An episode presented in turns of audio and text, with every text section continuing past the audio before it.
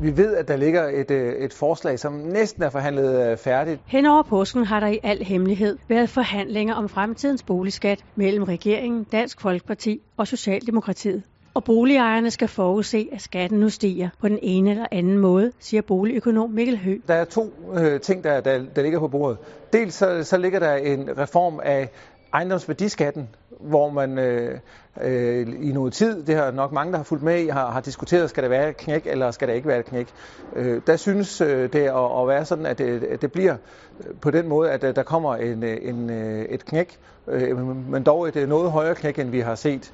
Jeg hører rygter om, at øh, vi får en, en, en ejendomsværdiskat, hvor, hvor knækket træder ind ved, ved 6-7 millioner. Øh, så er der den anden ting, og det er, det er grundskylden. Der kommer også en, en reform af, af grundskylden, og der arbejder man med en, en løsning, hvor øh, man indefryser øh, de grundskyldsbetalinger. Det betyder i praksis, at øh, de boligejere, som øh, skal betale øh, øh, grundskyld, øh, rent faktisk først skal betale den dag, de, øh, de realiserer øh, deres øh, ejendom, altså sælger ejendommen.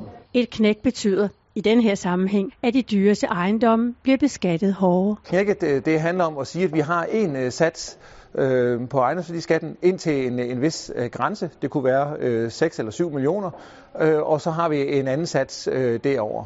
Øh, på samme måde som vi kender det med indkomstskatten, at øh, jo, jo højere indkomst øh, man har, jo øh, højere øh, skat betaler man. Grundskylden er også en skat hvor man betaler skat af grundens værdi. Det man skal være opmærksom på, det er jo, at fordi man bor i lejlighed, så bor man også på en grund, øh, så, så øh, lejlighedsejerne kommer også til at skulle betale grundskyld.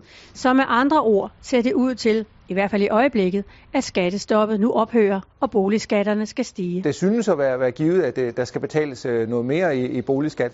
Øh, så overordnet set, så er min forventning, at øh, boligejerne de må til lommerne.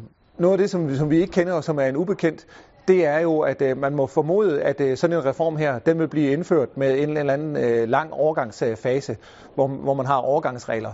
Øh, dem, øh, dem kender vi ikke endnu, og det er muligvis nogle af dem, som, som har gjort, at man er blevet lidt øh, forsinket. Øh, så øh, det, øh, det er noget af det, der, der kan være, være rigtig spændende. Men jeg er ret sikker på, at øh, politikerne ønsker, at øh, der skal være tryghed om, om boligbeskatningen. Så, så derfor øh, vedtager man nogle regler, som først kommer til at gælde øh, nogle år ud i fremtiden. Planen skulle have været offentliggjort onsdag. Men der er knaster, som gør, at tingene trækker ud, siger Mikkel Hø. Og så er finansministeren i øvrigt heller ikke hjemme.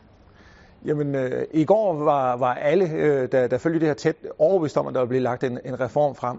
Øh, det, det blev aflyst i, i, i sidste øjeblik, øh, og øh, i, i dag ved vi, at øh, finansministeren han skal til, til IMF-konference i Washington, og han har på sin Twitter-profil skrevet, at han har et tæt program, så han har altså ikke tid til at forhandle boligskat øh, lige nu.